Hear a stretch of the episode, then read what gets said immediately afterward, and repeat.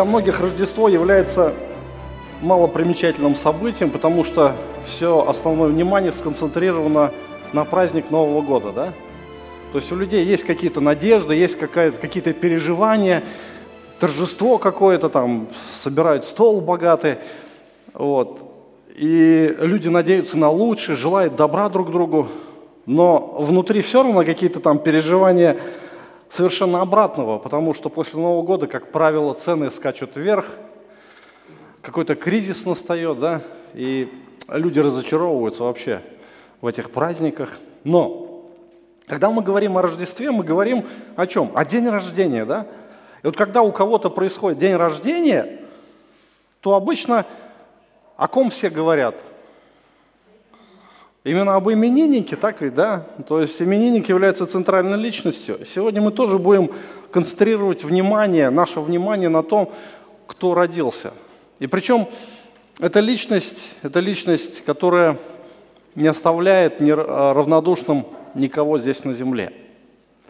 Об этой личности спорят постоянно на протяжении уже больше двух тысяч лет.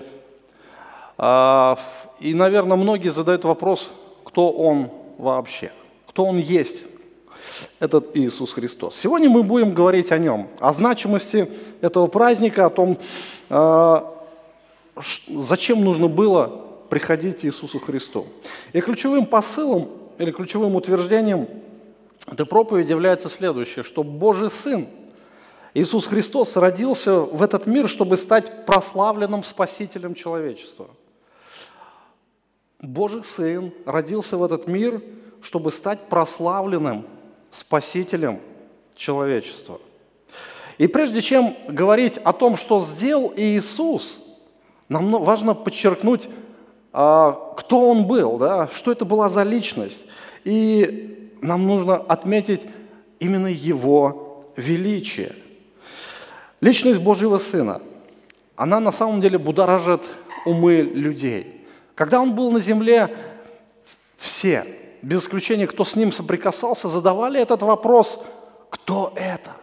Помните историю, когда э, Иисус укращает бурю, ученики испугались, они смотрят и спрашивают друг друга, кто это, что и волны, и ветер ему повинуются. И когда Иисус творил чудеса и исцелял, люди говорили, не это ли Христос? Не это ли Господь? И все задавали этот вопрос, кто он? И, конечно же, Священное Писание нам раскрывает его личность как Божьего Сына, причем прославленного Божьего Сына. Автор послания к евреям начинает свое послание следующими словами. «Бог многократно и многообразно говоривший издревле отцам в пророков, последние дни нам говорил в Сыне, которого поставил наследником всего, через которого века сотворил, этот, будучи сиянием славы и ипостаси его, держа все словом силы своей, совершив с собой очищение грехов, восел одесную престола величия на высоте». Автор послания к евреям начинает как раз э, делать упор на личности Божьего Сына. Именно Он тот, кто является Творцом – Именно Он тот, кто является Богом. Именно Он тот, кто держит весь мир в своих руках. Божий Сын, Творец всего сущего, которого поставил наследником всего, через которого века сотворил. Бог является Творцом неба и земли. И Божественный Сын как раз является непосредственным участником этого процесса. Он тот, кто является как Творцом, так и законодателем – в его власти находятся все законы. Все законы, которые существуют в этом мире, он их установил.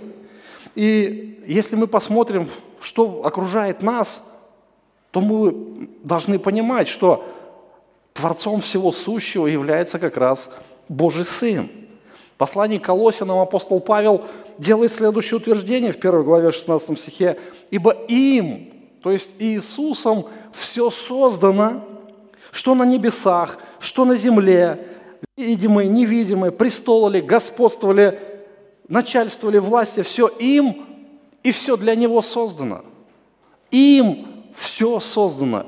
И видимое, все, что мы видим, все, что мы можем созерцать, все, что видит наш глаз, и все, что он не видит, Микромир, например, да, мир атомов, молекул, бактерий, разных микробов. И макромир, мир космоса, куда человеческий а, глаз не может а, достигнуть. Даже с помощью там, новейших а, телескопических каких-то устройств. Все это создано им. И написано для него. Он является владетелем всего сущего. Мы можем думать, что что-то в этом мире принадлежит нам.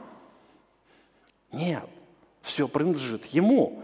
Он нам всего лишь дал попользоваться на короткое время. Божий Сын – вечный Бог. И автор послания к евреям говорит, этот, будучи сиянием славы и образом ипостаси Его. Господь обладает божественной славой. Он был э, до того, как родился в этот мир. Это вечный Бог, который был, есть и будет. И ничто не может остановить движение Его жизни. И Он был до того, как мир был сотворен, и Он существовал в абсолютной гармонии, в вечной божественной Троице, в вечной божественной любви Отца, Сына и Святого Духа – вечной божественной любви, будучи разнозначным как Богу Отцу, как, так и Богу Святому Духу. И Он обладал всей полнотой славы небес. Нам, людям, которые мы ну, живем в ограниченной плоти, да, нам приходится всегда что-то сравнивать а, с чем-то подобным, то, что мы, может быть, не видели. Например, кто-то приезжает в заграничные поездки, мы спрашиваем, что там, что видел каких-то. То есть он начинает рассказывать и показывать, а на что это похоже, то, что, например, мы не видели. И есть какие-то всегда аналогии, но божественную славу, божественную славу, в которой пребывает Бог, ее никак нельзя описать. Никак нельзя описать, потому что это несравненно выше нашего понимания – и Господь Иисус обладал этой божественной славой вечно. И когда мы войдем в небесную славу, то, конечно же, мы будем свидетели, свидетелями того, как Иисус пребывает в этой славе. Если мы посмотрим на э, характеристики божественной славы Христа, которые открывает в Писании, мы можем увидеть следующее, что это состояние абсолютной и полной свободы. То есть Божий Сын ничем не ограничен он является абсолютно свободен в своем выборе. Он имеет абсолютную власть, все покорено Ему. Небесные существа покорялись каждому слову Божьего Сына. Его Слово имеет непререкаемый авторитет на небесах. Все творение покоряется Его Слову. Он полностью удовлетворен во всем. То есть все внутри удовлетворяет Его. То есть он абсолютно счастлив, если так вот говорить а, простыми человеческими словами. И как Божий Сын Иисус Христос обладает безграничной, абсолютной силой, и все атрибуты величия, которые описываются в Священном Писании, они присущи Ему как Богу. Он является всесильным владыкой, и нет ничего, чтобы не было подвластно Ему.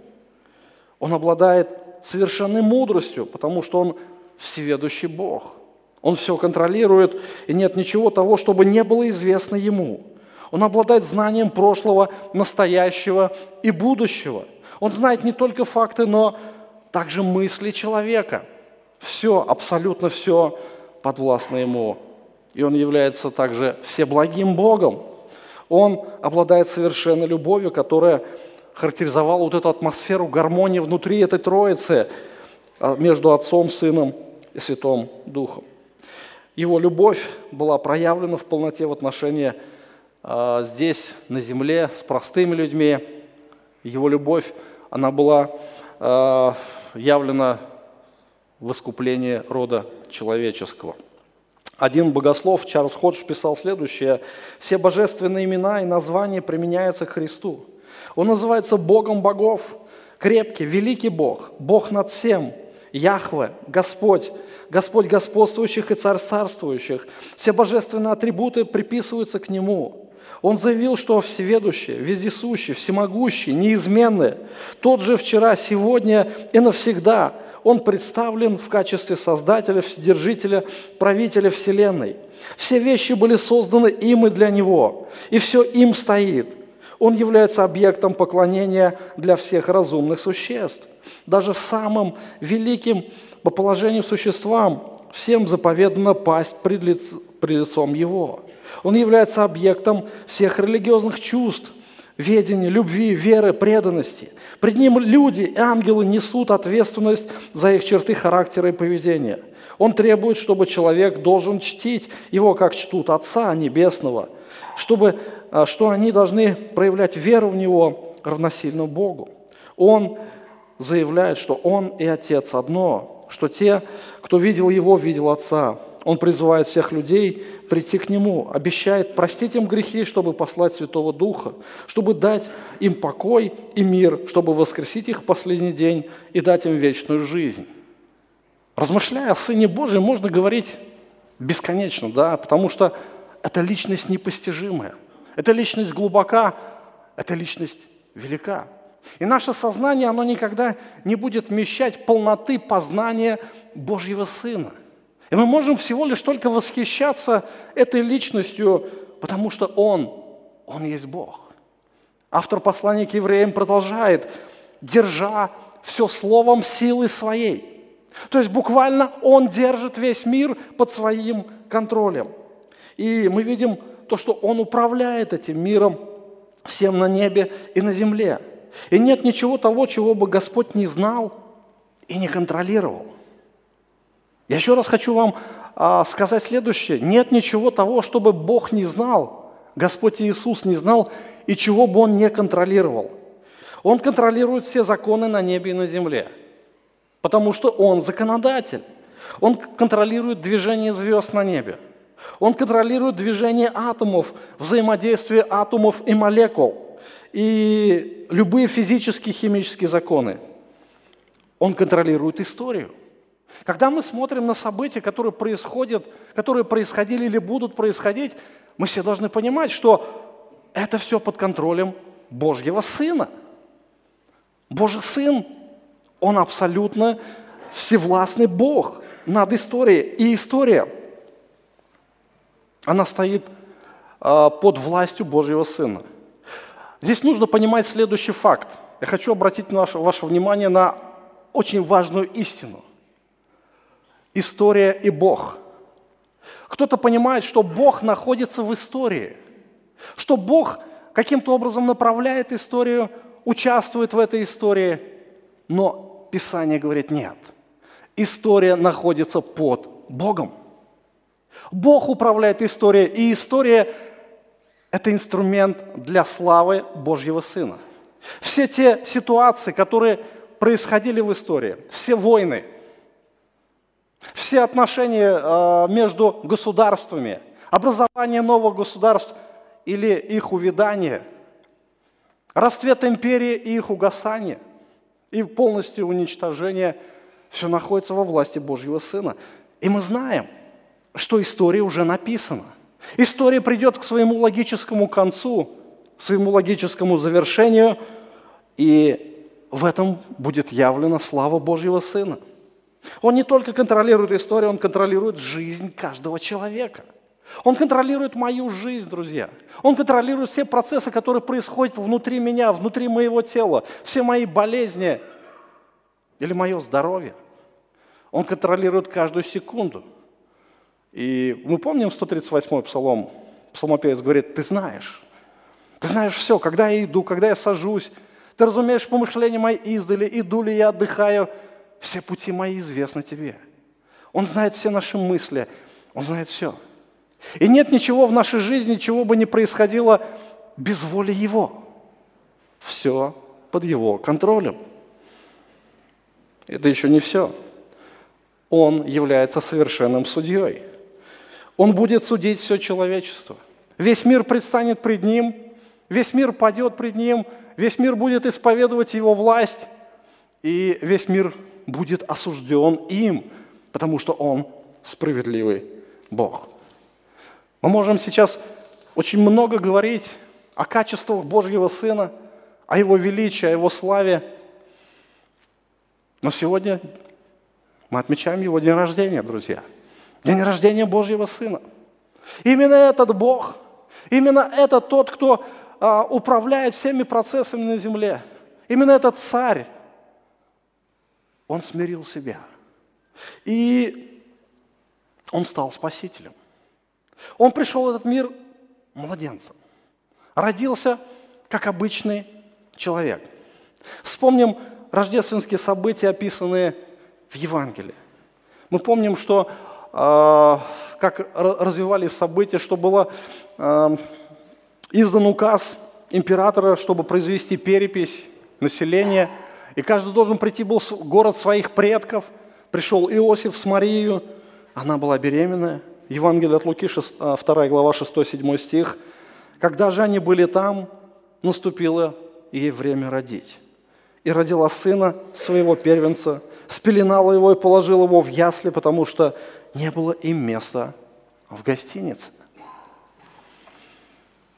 Во свете понимания личности Божьего Сына, когда читаешь вот эти строки, поражаешься, поражаешься просто всему тому, что происходило. Бог, Бог стал человеком. Писание говорит, это великое благочестие тайна. Творец Вселенной ограничил себя до уровня младенца. Ограничил. Он стал ребенком. Как это понять? Это тайна.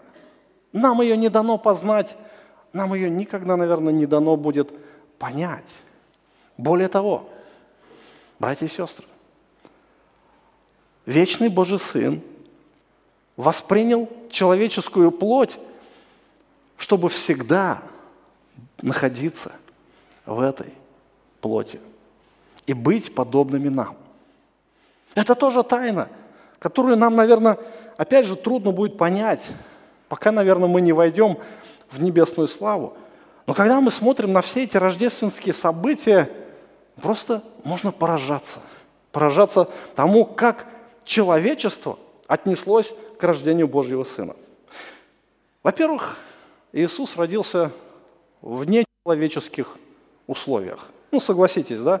Я думаю, что многие женщины здесь сидящие, которые рожали, знают, что такое роды. Знают, насколько это тяжело. И обычно, обычно, сейчас в наше время, как рожают? Ну, обычно есть роддом, где есть врачи, где есть акушеры, где есть поддержка, где есть условия, где есть определенная комнатная температура и так далее, и так далее, и так далее. То есть, кто рожал, тот знает, да? Мы видим друг, ситуацию, которая происходила с Иисусом.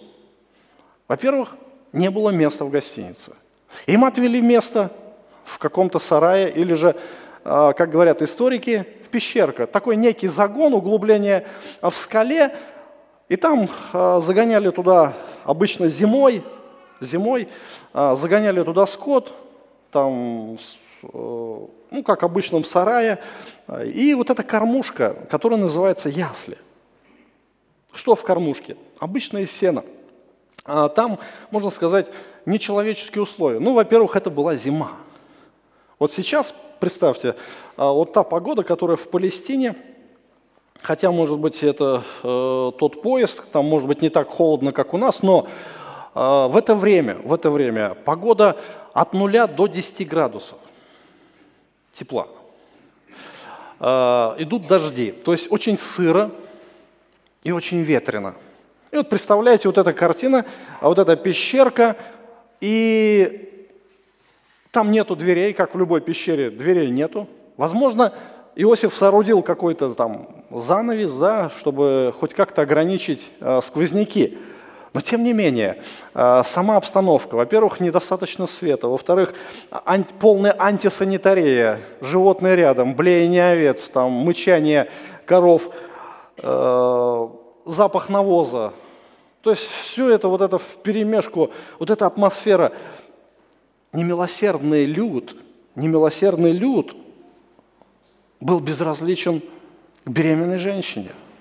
Вы представляете, женщина э, находится в стадии уже подготовки к родам, и всем абсолютно безразлично, что будет с ней.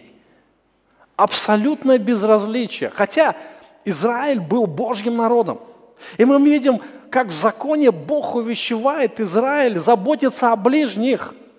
как необходимо проявлять любовь, необходимо проявлять самопожертвование, может быть, проявлять участие даже не то что ближних в нуждах своих врагов. Насколько далеко зашел Израиль, мы видим. Мы видим, как уже на протяжении потом жизни, всего периода жизни Божьего Сына, народ израильский показывал свою бездуховность, как он низко пал. И в итоге Божий Сын проклял религию Израиля. Религия Израиля, в которую они верили тогда. Не Божья религия, которую преподал Бог. Это все было извращено э, законоучителями. Та религия, в которую они верили, которую исповедали, она была проклята Богом. И проклятие ложной религии Израиля, оно как раз и проявлялось в, э, в действиях по отношению к Божьему Сыну. Абсолютное безучастие. Безучастие, безразличие, опять же, э, к нуждам человека, да, э, в данном случае Марии. Дальше мы видим, что когда она родила, она положила его в ясли, и мы читаем дальше, спеленала его. Представьте себе, женщине родить, каково, каково ее состояние, нужно было встать еще и спеленать ребенка, позаботиться о ребенке. Конечно, Иосиф был рядом, конечно, он помогал, но тем не менее, тем не менее, насколько все это было тяжело. Не было никакой помощи. И в этих обстоятельствах, в стесненных обстоятельствах родился наш Спаситель. Будучи царем всей земли, царем всей вселенной, он а, не родился в царском дворце. Он не родился а, в каких-то палатах, да, у него не было таких условий, условий для хорошего содержания, но тем не менее а, мы видим тот факт, как это все происходило. И мы видим, что это было сделано, наверное, целенаправленно – таких стесненных обстоятельствах мы видим, что Господь э, на такие обстоятельства пошел добровольно, самостоятельно. Продолжая э, изучение послания к евреям, э, дальше мы читаем уже во второй главе, 17-18 стих, автор пишет, «Посему он должен был во всем уподобиться братьям, чтобы быть милостивым и верным первосвященником перед Богом для умилостивления за грехи народа, Ибо как сам он претерпел, быв искушен, то может и искушаемым помочь. В четвертой главе автор также продолжает эту идею, в 15 стихе говорит, «Ибо мы имеем не такого первосвященника, который не может сострадать нам в немощах наших, но который, подобно нам, искушен во всем, кроме греха». Божий Сын стал нашим первосвященником. И автор здесь делает упор на следующее, что он был искушен во всем. То есть буквально он прошел все тяготы жизни, он прошел все обстоятельства, был во всех передрягах жизни, да, которые испытывает обычный человек. И более того, он может сострадать. Он может сострадать. Вот если бы, представьте себе, Иисус родился во дворце. Помните историю в волхвами – Приходят волхвы с востока, они куда идут? Они идут во дворец. Они идут в столицу, да, в Иерусалим. Почему? Они думают, что если родился царь иудейский, значит, он по логике вещей должен быть в столице Иудеи и должен быть во дворце.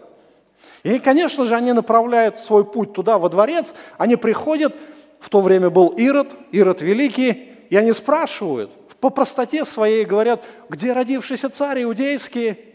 И, конечно же, весь Иерусалим пришел в движение. Не только э, дом Ирода, сам Ирод, который э, увидел в этом младенце конкурента своего. Какой царь? Да, я же царь. И мы видим результат. Результат э, отношения Ирода к Рождеству. Послал убить младенца. Более по историческим сведениям, более двух тысяч младенцев было умершлено в Вифлееме. Но Израиль, опять же, равнодушно отнесся к появлению Мессии, которого они все так ждали, за которого молились каждый день. Он наш царь, Он наш Господь, Он наш Мессия, приди.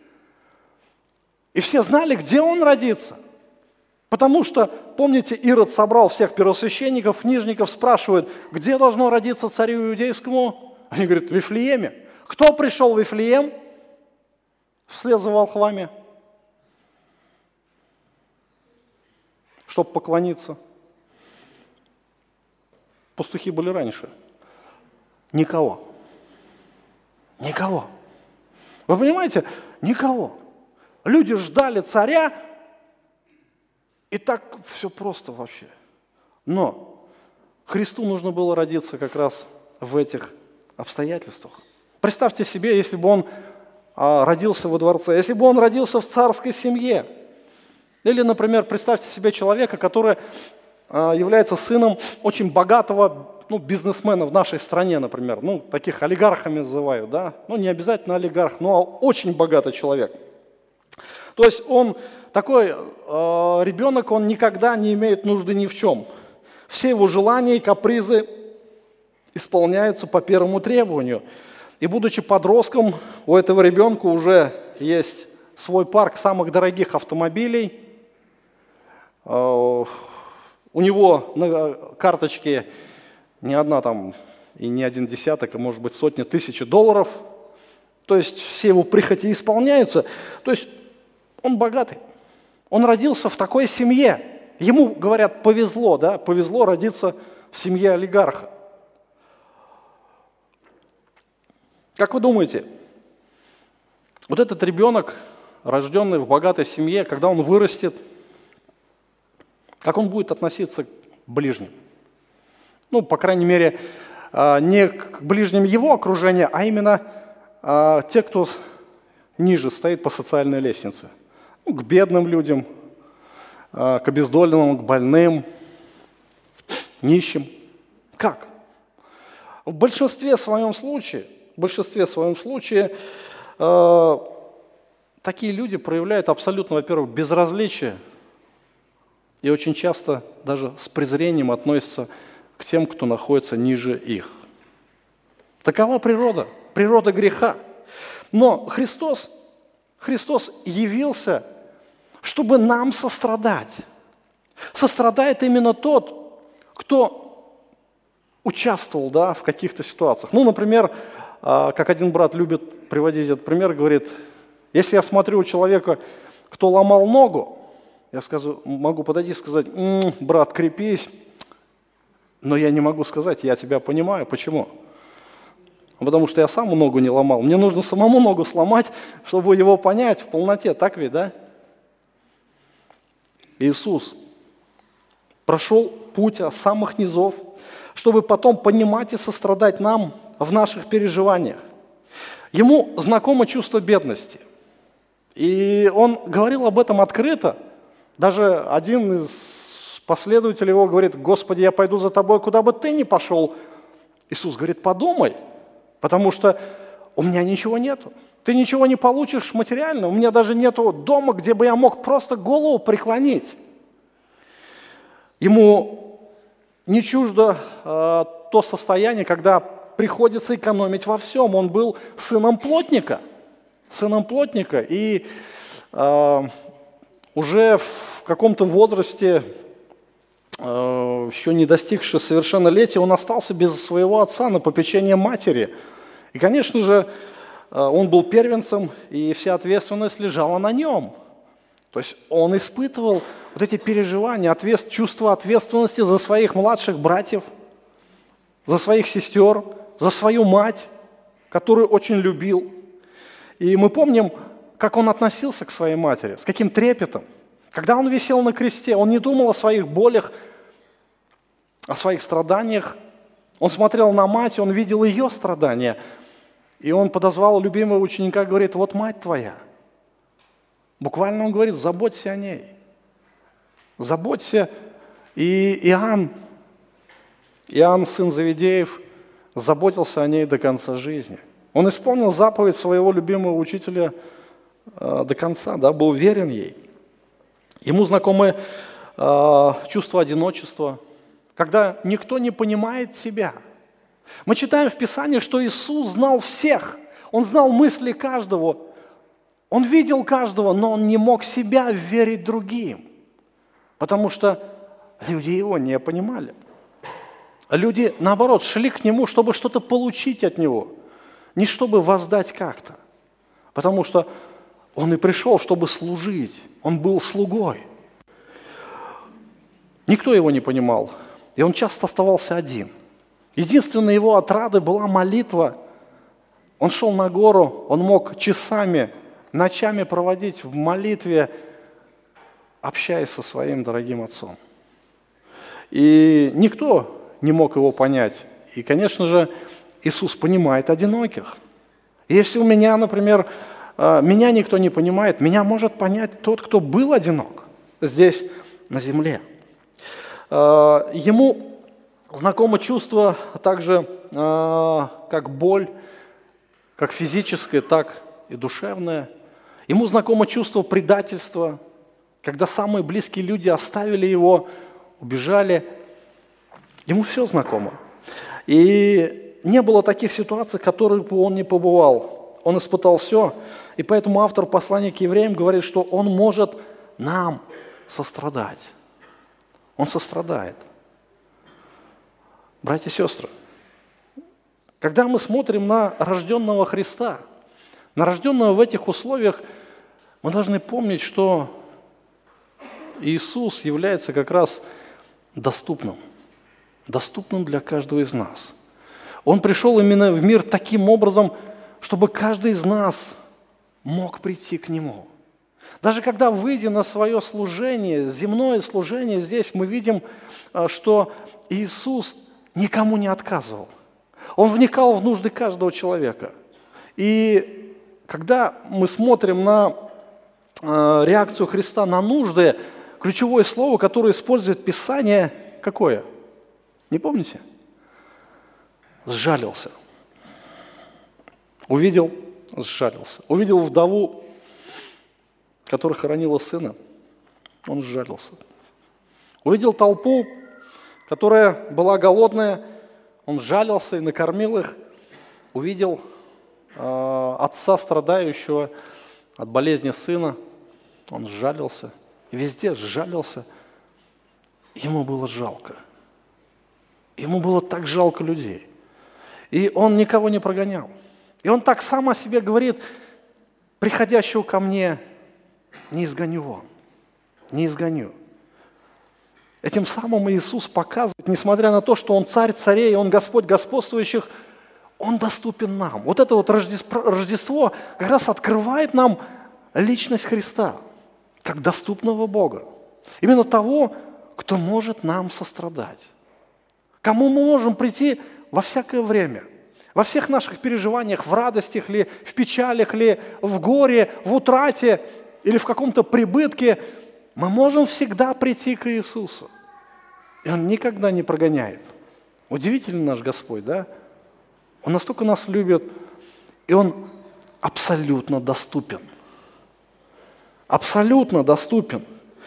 И Господь как раз открывается через вот эти рождественские события.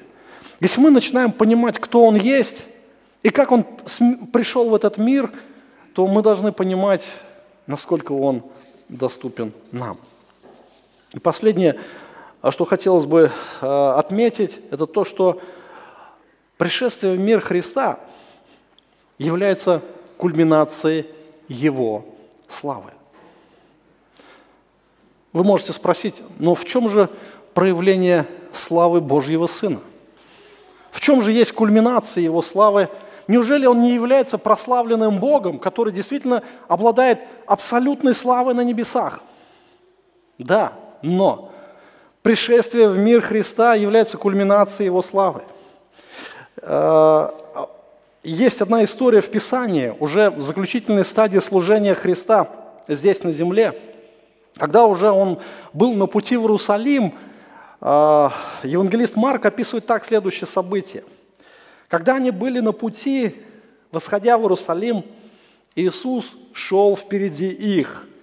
Они, то есть ученики, ужасались, следуя за ним, были в страхе. Подозвав 12, он опять начал им говорить о том, что будет с ним.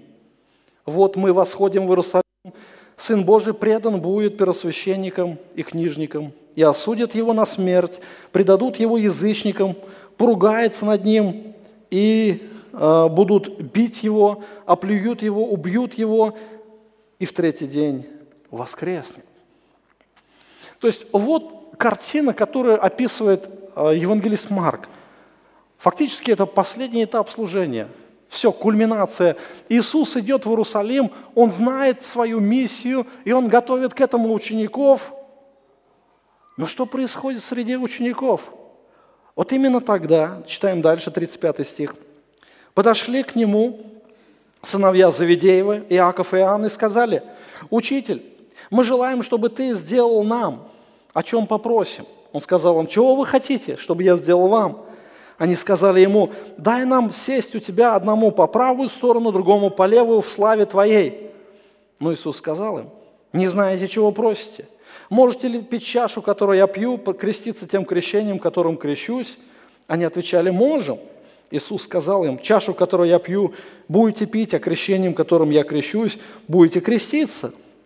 И дать сесть у меня по правую сторону и по левую не от меня зависит, но кому уготовано. И слыша, десять начали негодовать на Иакова и Иоанна.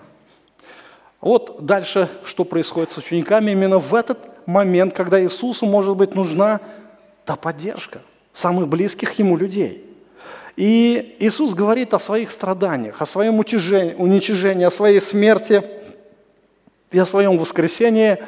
И в учениках мысль одна, учеников. Иисус идет устанавливать царство. Царство Божие, царство Израиля. И они будут играть ключевую роль в этом царстве. И они, идя дорогой, спорили между собой, кто из них больше, какое министерское кресло может быть занять поближе к Иисусу. И вот этих два честолюбивых ученика, Иаков и Иоанн, два брата, они думали о себе выше других. Они думали, что они ближе к Иисусу, и они говорят, сделай, что мы хотим. Посади одного здесь, а другого здесь. На престоле, когда будешь сидеть, да? И, конечно же, Иисус, Он воскорбел, вот переживать стал. И мы видим дальше, что он объясняет, что не мне это дано решать, да, кому уготовано, и не вам это решать. Сейчас эти вопросы вообще не решаются, но мы видим другая реакция учеников. Ученики видят то, что сделали Иоанн, потому что Иисус это говорил громко, это говорил открыто, они вознегодовали – они буквально возненавидели этих учеников. Они готовы были даже их побить, может быть, в драку завязать. Но если бы не было Христа, мы не знаем, что бы там было. Но Иисус опять же успокаивает волну, так сказать. Да? Он э, дает им ценные наставления. 42 стих. Иисус же, подозвав их, сказал, «Вы знаете, что э, почитающиеся князьями народов господствуют над ними, и вельможи властвуют ими. Но между вами да не будет так. Кто хочет быть большим между вами, да будет вам слугою. Кто хочет быть первым, да будет а, между вами, да будет всем рабом. Ибо Сын Человеческий не для того пришел, чтобы Ему служили, но чтобы послужить и отдать душу свою для искупления многих. Иисус утверждает главный принцип – величие Божьего. Именно это то, что заключил Господь. Ты хочешь быть великим, ты должен стать меньшим. Ты хочешь быть первым, тогда стань рабом, стань слугою. И это принцип божественного величия. Это не как у людей, когда люди рвутся во власть, когда люди готовы идти по головам своих оппонентов – чтобы главное зацепиться за власть. Почему? Потому что тебе будут все поклоняться, тебе будут все служить, ты будешь на высоте, ты будешь принимать решения, ты будешь вершить судьбу мира, может быть не мира, но какой-то группы людей. Иисус говорит, нет, у нас в Божественной Троице все по-другому. У нас в Божьем народе все по-другому. У нас принцип величия совершенно в обратном. И если вы мои последователи, значит, вы должны понимать этот принцип, что если вы хотите быть большими, значит, вам надо смириться. Иисус показывает себя в пример. Он показывает себя как а, эталон смирения, эталон, эталон а, кротости. И он говорит, что Сын Человеческий не для того пришел, чтобы Ему служили, но чтобы послужить и отдать душу свою. Отдать душу свою.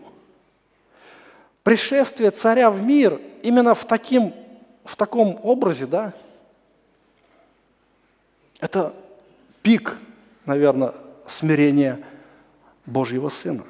Но это и пик славы. Это пик славы, потому что, унизившись, Иисус приобрел пик славы. Апостол Павел пишет, он, будучи родом Бож... образом Божьим, не почитал хищением быть равным Богу, но уничижил себя, уничижил себя, э, самого приняв образ раба, сделавшись подобным человеком и по виду став как человек. Смирил себя, быв послушным даже до смерти и смерти крестной. Павел говорит, что Господь, будучи Богом, стал человеком. Он пришел в этот мир, и он занял самое низшее положение в социальной, так сказать, а, ступени общества. Он принял образ раба, и он стал человеком. Он стал человеком. Он не был царем человеческим, а, он, стал, он был простым плотником, сыном плотника. Он жил бедно, и он прошел все тяготы земной жизни. И Господь говорит, что э, дальше апостол Павел цитирует, цитирует э, «смирил себя, быв послушным даже до смерти смертной, и смерти крестной, посему Бог превознес его, дал ему имя выше всякого имени, чтобы пред именем Иисуса преклонилось всякое колено небесных, земных и преисподних, и всякий язык исповедовал, что Господь Иисус – слава Бога Отца, слава Божьего Сына. Она была в кульминации через Его земную жизнь, через Его рождение, через Его смерть, через Его воскресение. Результатом стало возвеличивание Божьего Сына. Результатом стало то, что пред Ним вся Вселенная преклоняется. Вся Вселенная в небесах. Все, кто уверовали в Иисуса, все, кто пошел за Иисусом, все будут всю вечность прославлять Его имя. Те, кто находится сейчас на земле, они также прославлять будут Его святое имя, и также те, кто находится в осуждении. Те, кто будет в аду, те, кто будет в озере огненном, все будут поклоняться Божьему Сыну, как судье, как Богу, как тот, от кого зависит вся наша жизнь. И апостол Павел говорит об этом, что действительно все, абсолютно все будут возвеличивать Божьего Сына. Даже грешники, находясь в ужаснейших страданиях, они будут поклоняться Божьему Сыну, будут исповедовать Его власть. Они будут молить о пощаде – перед великим судьей. Последнее, что мы э, можем увидеть в книге Откровения, в 7 главе, Иоанн пишет следующее. «После того я взглянул, и вот великое множество людей, которого никто не смог перечесть, из всех племен, колен и народов и языков, стояло перед престолом, пред Агнцем в белых одеждах, с пальмовыми ветвями в руках своих – и восклицали громким голосом, говоря, «Спасение Богу нашему, сидящему на престоле и Агнцу». И все ангелы стояли вокруг престола и старцев, четырех животных, и пали перед престолом на лица свои и поклонялись Богу, говоря «Аминь». Благословение, слава, премудрость, благодарение, честь и силы и крепость Богу нашему во веки веков. Аминь. Мы видим огромная толпа народу из всех коленов и племен – мы видим огромное число ангелов, все поклоняются Агнцу, все поклоняются Божьему Сыну, все несут Ему свои венцы, свои награды, потому что Он один достоин всего. Он заслужил этой славы. Смирение – это путь к славе. Через смирение Божьего Сына все мы получили надежду. Через смирение Божьего Сына мы все увидели свет небесного Царства. И через смирение мы видим, Иисус приобрел наивысшую славу. Он показал в этом пример. Братья и сестры, друзья, рождение Иисуса Христа – это на самом деле великое событие. Великое – Потому что э, через рождение Иисус открывает себя. Насколько Он доступен. Каждый из нас может прийти к Нему, как к царю. Но с другой стороны, мы должны понимать, что Он не только доступный Бог, но Он также и прославленный Бог.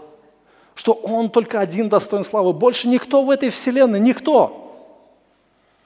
Он один достоин славы. Только Ему одному принадлежит вся честь, все наше поклонение, все наши достоинства. Только Он, больше никому.